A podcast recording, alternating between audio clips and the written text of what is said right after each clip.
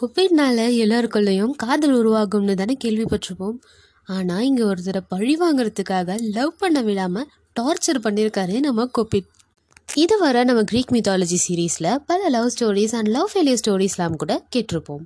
இன்றைக்கி அப்போலோன்ற காடோட ஒன் சைட் லவ் ஸ்டோரி பற்றி தான் கேட்க போகிறோம் அதுக்கு முன்னே நான் ஞான் Ramesh and you listening sassy Mosi Tamil podcast போன எபிசோடில் ஆர்ஃபியஸோட first love and his love at first sight பற்றி கேட்டோம்.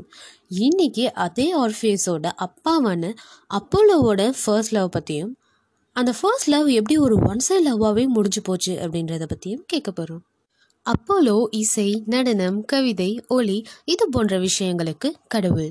டெல்ஃபின்ற இடத்துல ரொம்ப நாளாக மனிதர்களுக்கு பிரச்சனை பண்ணிட்டு இருந்த இயர் டிராகனை அழிச்சிட்டு வெற்றிகரமாக திரும்பி வந்துட்டு இருப்பாரு. அந்த நேரத்தில் தான் வழியில் யாரை பார்க்குறாருன்னா குப்பிட். குப்பிட் அந்த நேரத்தில் என்ன பண்ணிட்டு இருக்காருன்னா அவருடைய பவுஸ் அண்ட் ஏரோஸை சரி பார்த்துட்டு இருக்காரு மனிதர்களுக்குள்ள காதலை மலர வைக்கிறதுக்காக. அப்போ அப்போலோ குப்பிடை பார்த்து என்ன சொல்கிறாருன்னா என்ன மாதிரி மைட்டி காட்ஸ் இந்த மாதிரி வெப்பன்ஸ்லாம் வச்சுருக்கிறதுல ஒரு நியாயம் இருக்குது நீ லவ் பேஷன்னு சுற்றிட்டு இருக்கிற ஒருத்தன். உனக்கு எதுக்கு இதெல்லாம்? அப்படின்னு ரொம்ப இழிவாக சொல்லிடுவார். இதை கேட்டு ரொம்பவே இன்ஃபியூரியேட் ஆன குப்பீடு. என்ன பண்ணுறாருன்னா காதல் என்ற விஷயத்தை வச்சு தானே நீ என்னை கேலி பண்ணுற அதே விஷயத்தை வச்சு நான் உன்னை பழி வாங்குறேன் அப்படின்னு முடிவெடுக்கிறாரு. ஒரு நாள் பர்னாசஸ் என்ற மலை மேலே ஏறி ரெண்டு அம்பை ரெண்டு பேர் மேலே ஈகிறாரு. ஒரு அம்பு தங்க முலாம் பூசப்பட்டு தக தகன்னு மின்னுற ஷார்ப்பான அம்பு. அந்த அம்பு யாரை போய் அட்டாக் பண்ணுதுன்னா அப்போலோவை அந்த நேரத்தில் அப்போலோவுக்கு காதல் மலர்ந்துடுது யார் மேலேனா டாஃப்னி மேலே. இன்னொரு அம்பு யாரை போய் அட்டாக் பண்ணுதுன்னா அதே டேஃப்னியை தான். ஆனால் அந்த அம்பு எப்படி இருக்குன்னா லெட் முலாம் பூசப்பட்டு ரொம்பவே மழுங்கின நிலையில் இருக்குது இந்த ஈய முலாம் பூசப்பட்ட அம்பு டாஃப்னிக்குள்ளே விருப்ப மலர வச்சிடுச்சு. அதே நேரத்தில் டாஃப்னி அப்போலோவை பார்க்குறாங்க. அப்போலோவை பார்க்குறப்பெல்லாம் டாஃப்னிக்கு வெறுப்பு மட்டுமே உண்டாகுது.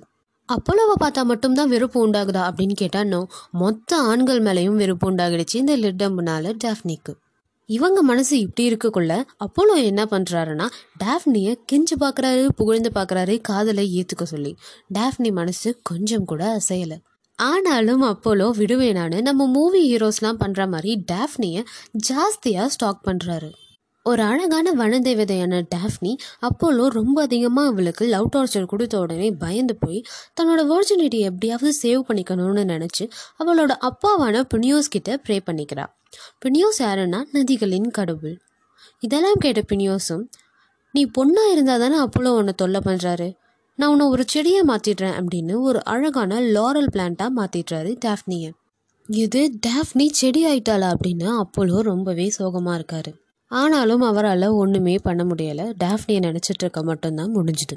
தவளை தன் வாயால் கெடுன்ற மாதிரி சும்மா இருந்து கூப்பிட கலாய்க்கிறன்ற பேரில் அப்போலோ அவரோட பிலவட் கிட்ட இருந்தே ப்ராப்பர் ரெசிப்ரோகேஷனை இழந்து நினாருன்னு தான் சொல்லணும். ஸோ தீயினால் சுட்ட புண் உள்ளாரும். ஆராதி நாவினால் சுட்டவிடு முடிஞ்ச அளவு கைண்ட் வேர்ட்ஸ் யூஸ் பண்ணுவோம்னு சொல்லி இன்னைக்கான எபிசோட முடிச்சுக்கிறேன். நான் யார் Ramesh? Saying tata bye bye